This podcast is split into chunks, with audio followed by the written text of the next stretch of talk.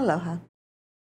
I'm Marsha Joyner, and this is Cannabis Chronicles, a 10,000 year odyssey.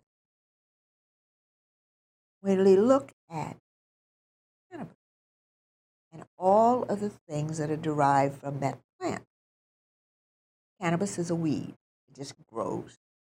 But what has happened in the last 10,000 years is that we have learned, the culture has learned, cannabis can be medicine, cannabis can be building materials, it can be religion, cannabis and food, cannabis and medicine, and cannabis and dear old Uncle Sam. so today, we are going to talk to Teri Gorman, Director of Community Relations at the Maui Grown Therapies Dispensary in Kula, Maui.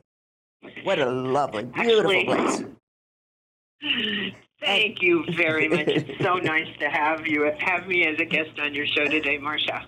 Well, you know, uh, of course, we are upset about the governor vetoing Bill 290, especially since it came to him with strong support from the Senate and the House.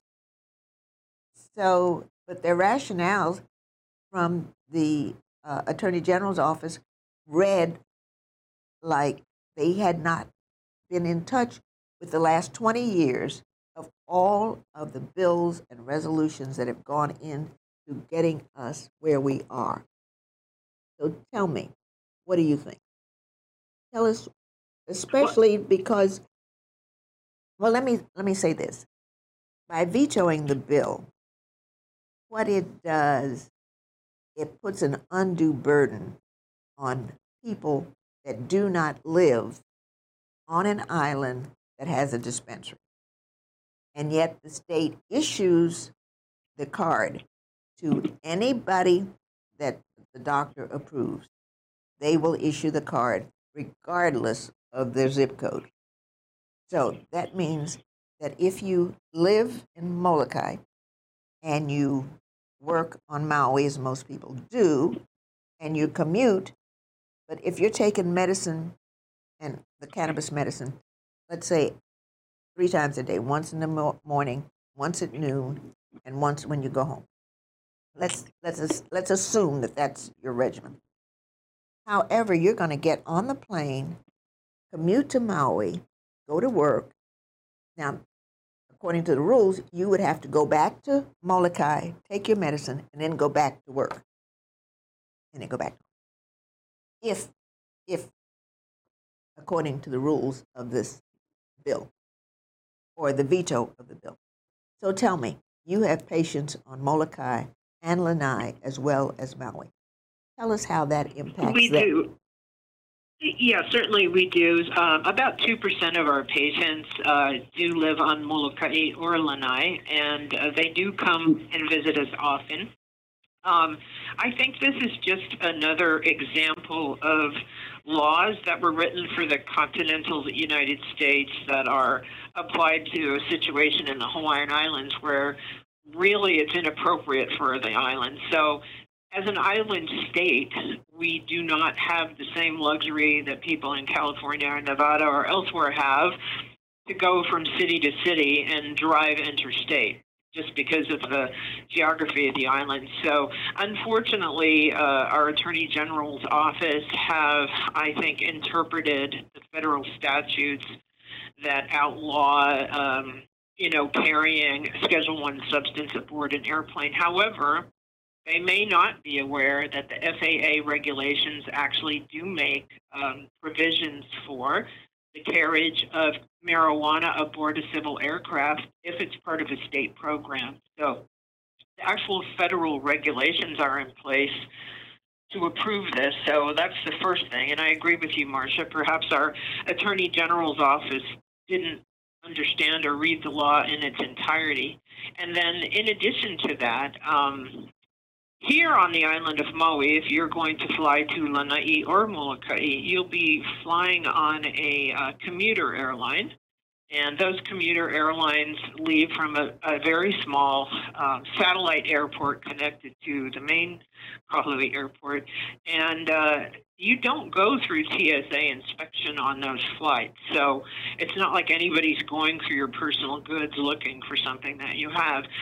But even if they did that, it's my understanding from the F, uh, from the TSA themselves that they are not looking for uh, cannabis products.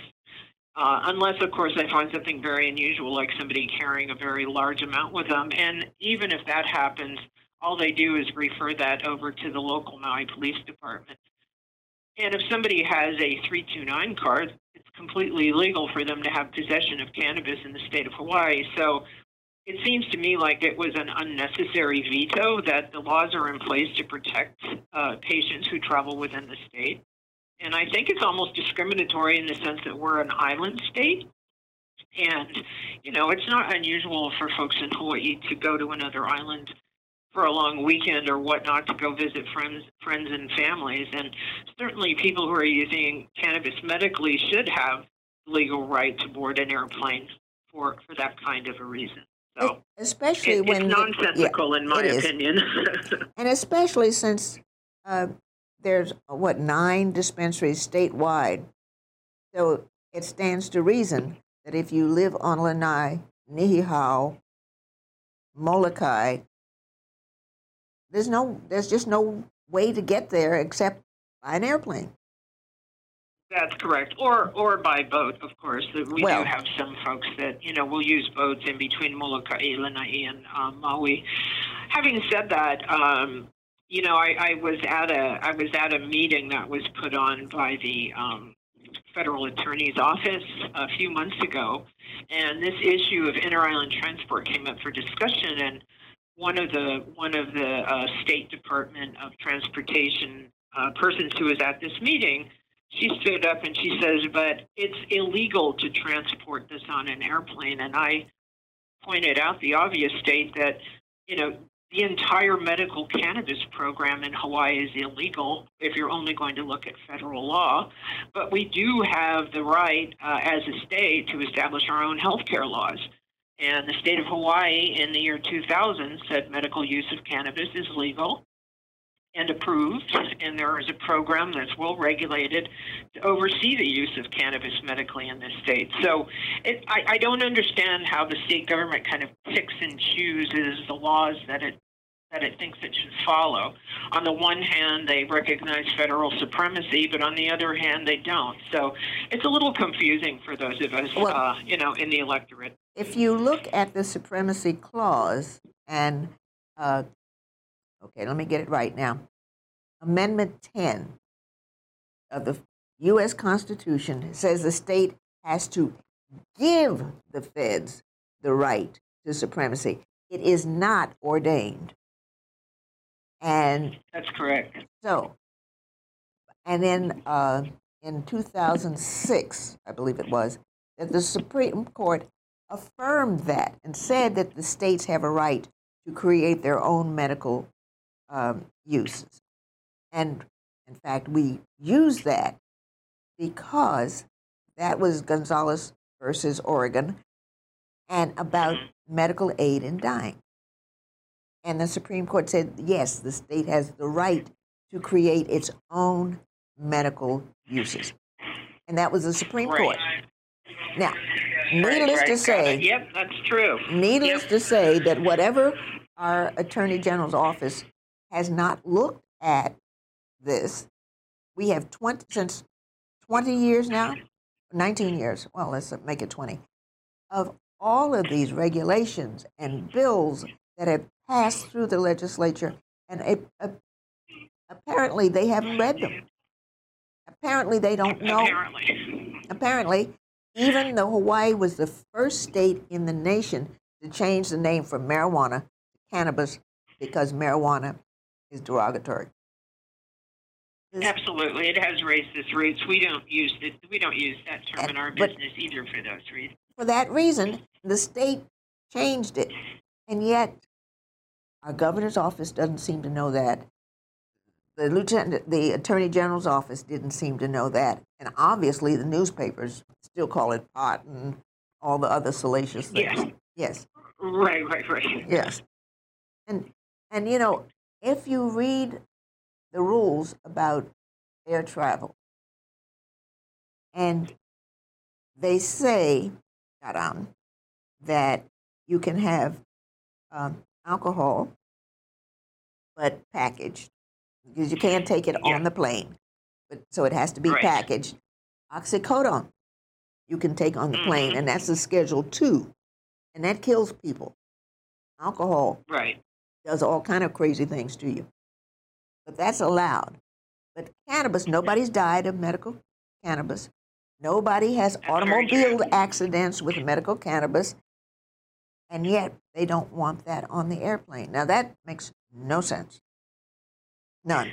There's a lot that, that doesn't make sense, but as I said, the actual FAA regulations themselves say that uh, that it is legal to uh, transport marijuana, cannabis, on a federal uh, civil aircraft if it's part of a state cannabis program, Yes. which we have here in Hawaii. So it isn't even in conflict with the federal regulation. So um, it's hard for me to understand the argument being made by the Ige administration.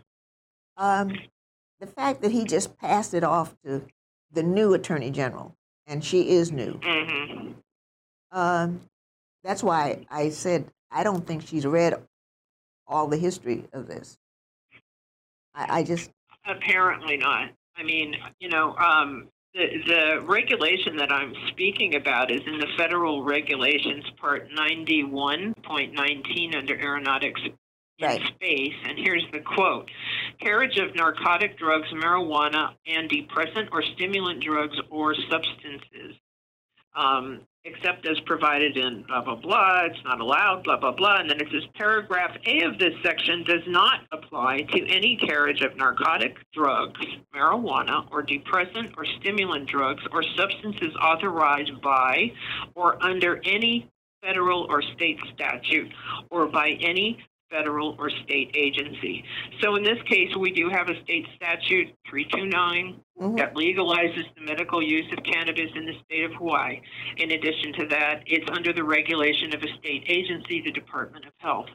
So we are perfectly covered by this regulation uh, by the FAA, yet Hawaii refuses to acknowledge this. And there are other states that have islands that do allow carriage of cannabis to those islands, and that's Massachusetts and Alaska. Mhm.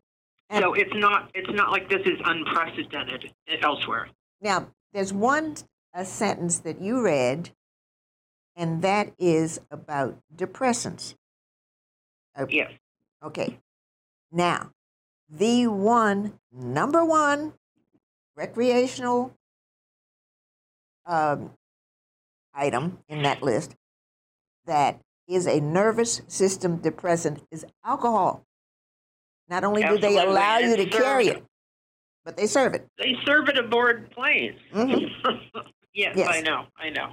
And and you know what that does to the brain. And Absolutely. And, you know, I, I don't think any cannabis patient intends to um, use cannabis while they're in the air, correct? So I don't Mm, understand I don't think I don't think the, so. What the fear or what the issue is here. Um, it's, it's very difficult to understand, particularly given the strong support in the House and the Senate. Yes. I, again, I'm, I'm back to the Attorney General because if you read, and I'm sure you did, the rationale for um, the veto, it made no sense because it was written by someone, I think, who A, had not fully understood the rules of the state of Hawaii. Uh, um, or just would, or just plain, I don't want to do this. And maybe the governor just doesn't want, because he he was pussyfooting around with this for a long time. Well, it's interesting because, you know, the state of Hawaii was the first of all states to legalize medical use of cannabis in 2000. We were the first state that had the law passed by legislative mandate. Every other state was by voter mandate.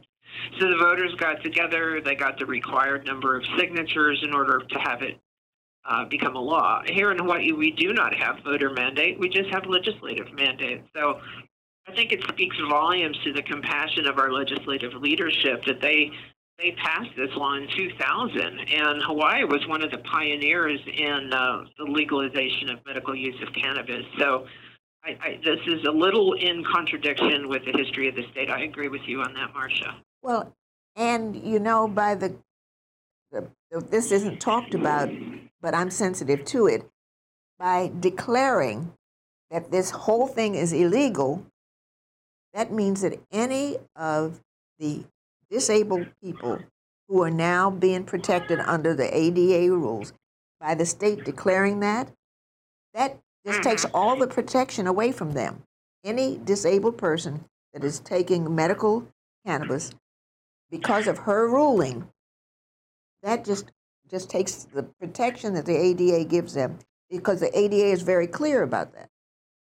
But for the state to declare it, and it um, hurts everybody. Listen, we need to take a break, and when we come back, let's talk some more. We've got 60 Okay. seconds. I'll be right back. Thank you. Marsha.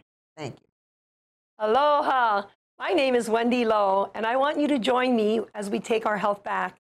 On my show, all we do is talk about things in everyday life, in Hawaii or abroad. I have guests on board that will just talk about different aspects of health in every in every way, whether it's medical health, nutritional health, diabetic health, you name it, we'll talk about it. Even financial health. We'll even have some of the Miss Hawaii's on board and all the different topics that I feel will make your health and your lifestyle a lot better. So come join me. I welcome you to take your health back. Mahalo. Aloha, I'm Winston Welch, host of Out and About. It's a show that we have every other Monday on Think Tech Live here. We explore a variety of topics that are really interesting. We explore organizations, events, and the people who fuel them in our city, state, country, and world. We've got some amazing guests on here, like all the shows at Think Tech. So if you want to catch up on stuff, tune into my show every other Monday and other shows here on Think Tech Live. It's a great place to learn about stuff, to be informed, and uh, if you have some ideas, come on my show. Let's talk about it. See you later, and aloha.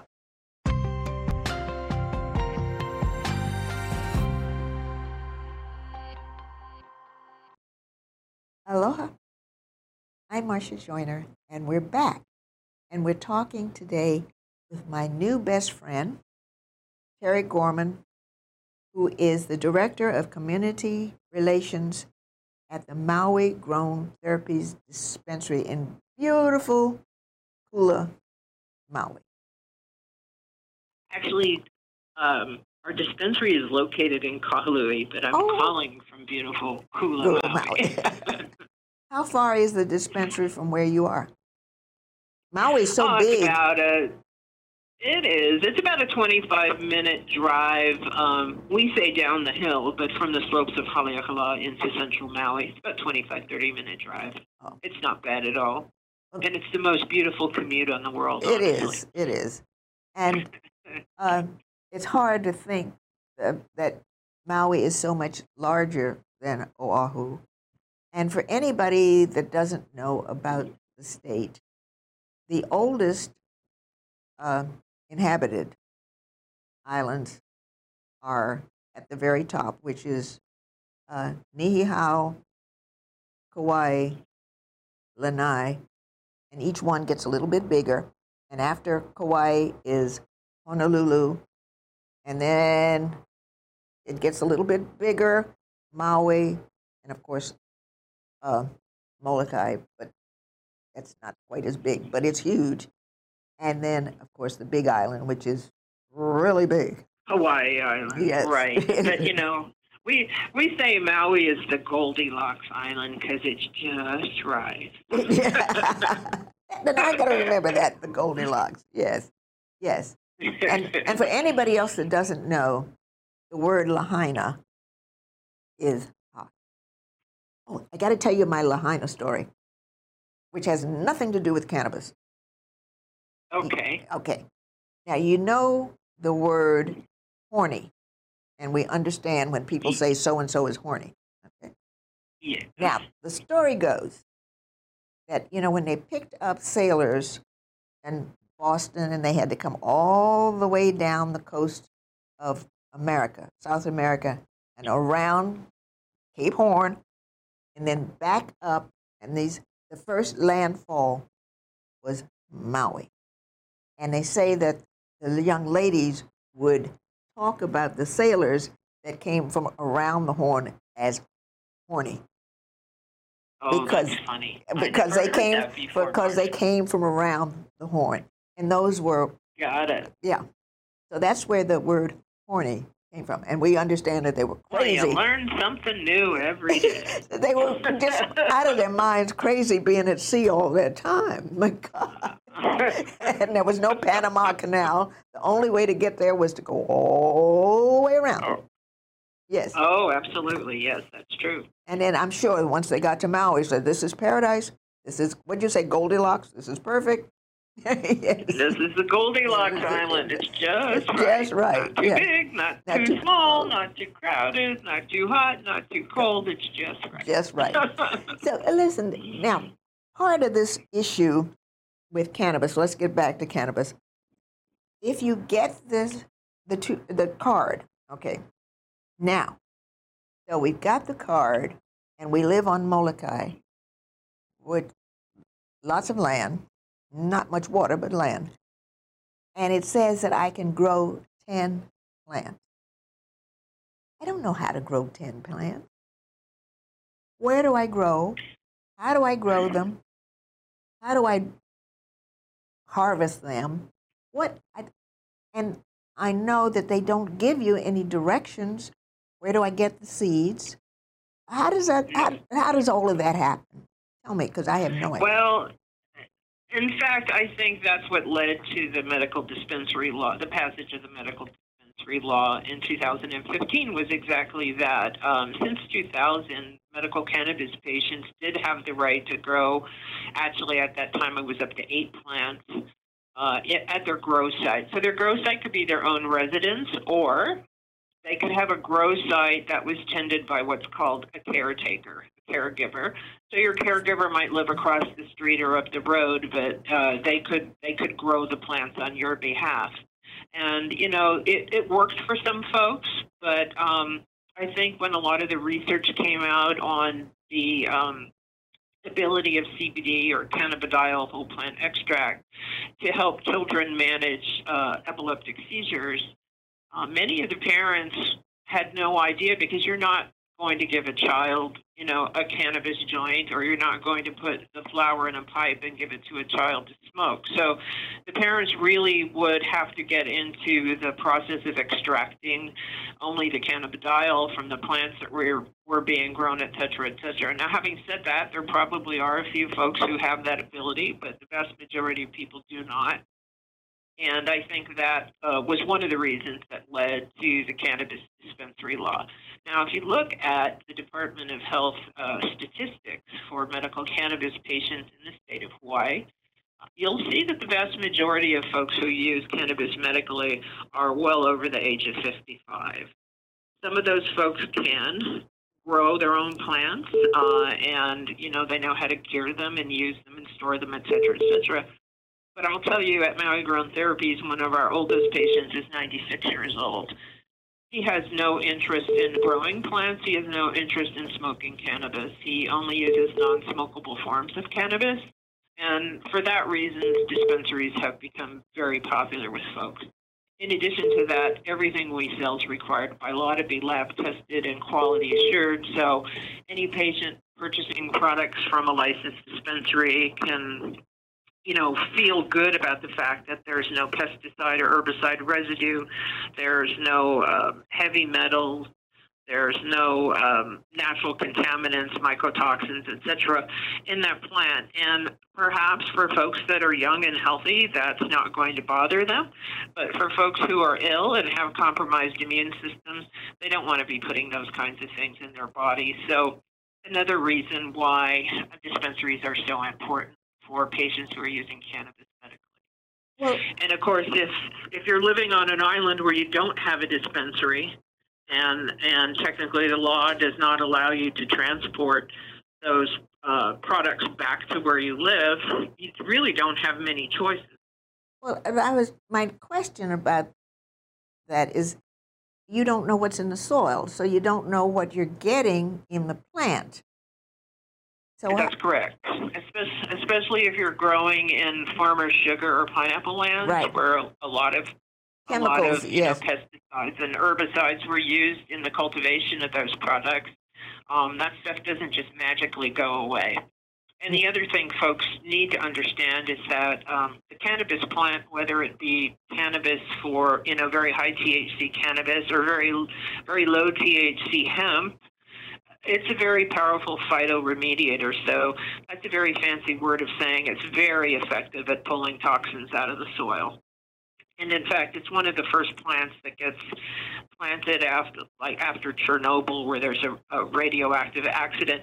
Hemp is one of the first things that gets planted there because it's so effective at pulling toxins out of the soil. So again, you know, you don't know unless you're having your products tested how clean they are. well, so but now that that brings up another thing. You have to bring your plants from Maui to the lab on Oahu to have them tested. Is that correct? That's correct. We do not have a lab on Maui, and uh, so we are required to uh, transport samples to the uh, certified labs within the state. And currently, there's only one lab that's fully certified, and that lab is located in In Honolulu. Honolulu, we yes. expect we expect and hope to see other other labs be fully certified for testing, um, but right now there's only one that's certified to test all products. Wow. So honestly, this just really, we have to, well, I, I plan to keep going with this. And because we've got to go back to the legislature, I don't know what else we can do to see that this comes up again. And maybe, Mhm. maybe by that time, the lieutenant, I mean, the attorney general will have figured out and will have read everything that has gone before. So I'm counting on you from Maui to keep this alive, to keep this going. You know, well, well, we will certainly, but you know, I really have to do a shout out to some of our leaders in the legislate in the legislator uh, legislature. John Mizuno and Senator Roz Baker, Representative John Mizuno and Senator Roz Baker have been tireless champions of cannabis patients ever since the beginning of this. Um, they tried to shepherd HB 290 through. They got it through both the Senate and the House. Uh, they got that bill passed. There was a lot of testimony in favor of it. And as I said, I don't fully understand the legal argument made by the AG's office, but perhaps, and let's hope that, uh, you know, a year of more education and possibly some advisement coming from outside of the state um, may change their perspective on this. well, um, yes. And I think that we need to look at it legally so that they do understand that by making this declaration, what it does to disabled people and how that affects the law. And the, her comment was wrong.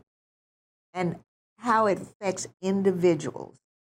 And how is it that one department in the state, now, the governor of Hawaii, unlike any other governor in all of the United States, has the most power. He has 18 agencies in his office. hmm 18. hmm All of those departments. And yet we have one department, agriculture, who is trying to create a hemp industry. And then we have the Mhm. health department who is trying to kill it. And then we have the AG's office who has no idea what's going on. And all of this is in the governor's office. Oh, yeah. Well, you know, uh, the other thing that's very unique about Hawaii is we are the only island state out of the 50 states. We do have the territory of Puerto Rico, uh, but Puerto Rico has two very small neighbor islands. It's nothing like the Hawaiian Islands. And um, so, you know, I, I think oftentimes the assumption is, well, Hawaii's um, politically part of the United States of America, therefore we are required to be under American law. But if you look at American law, it's written for a continent. It does not apply to It an island no. state. Many of the laws that were written for a continent do not apply to an island state. And, you know, I think not just the state of Hawaii has to acknowledge that and change that, uh, but the federal government should do so as well. Well, you know, Now, last this time last year, there was a bill passed for veterans, and it specifically says Hawaii and Alaska, due to the geography, that the veterans now have certain rights that mainland veterans do not. And it spells out in the beginning of the bill Hawaii and Alaska due to geography. That's that- right. Alaska has many, many offshore Yes. islands as well. That's true. And and so, if that part of the government, and and uh, Colleen Hanabusa was part of that bill, but if that hmm part of the government could understand the geography, can't our own state understand the geography? Again, I'm I'm equally confused uh, by the veto of this bill as you are, Marsha. So, um, as I said, I'm I'm hoping we can spend this next year educating uh, the AG's office and um, you know about the FAA regulations and the legal provisions there are existing in the law for the carriage of cannabis above uh, aboard civil aircraft provided it's part of a state program. And certainly ours is a state program. It was one of the first programs out of all 50 states. Yes. So, and I'm really concerned that somebody on Molokai or Lanai says, let's sue. Because this, according to the 1964 Civil Rights Act, this is state sponsored discrimination. And, mhm. you know, if somebody sues because this is an undue burden and it spells out in public accommodations an undue burden on the state. And that's what this is an undue burden or mm-hmm. people. I, I that- agree with you. And, and the, the other provision in the Hawaii Medical Cannabis Dispensary law is for a cannabis patient to identify a caregiver who has the right to go into a dispensary and purchase on that patient's behalf. And we have a number of caregivers who do shop at Maui Grown Therapies, either for end of life care or somebody who's bedridden due to advanced stage of cancer and whatnot. And so, you know, often we will get family members coming in to shop on behalf of that patient. Now, if this patient is living on Molokai, the caregiver has no choice but to quote unquote break the law to be able to bring those products to that person on the island who's suffering. And as I stated earlier, a lot of times people that are very ill or older want nothing to do with smoking cannabis. So the idea of, you know, growing your own for your own personal use is not a one size fits all for every situation. well, um, Teri, we are just about out of time. So uh, let's continue. We'll talk more and keep up the good work. We're counting on you over there. And Thank you, Marsha. thank you. And we'll get you over here sometime too. You can come visit us on Yes, our I'd- Goldilocks Island over I'd here. love to, to the Goldilocks Island. Thank you so much, and we'll see you next time.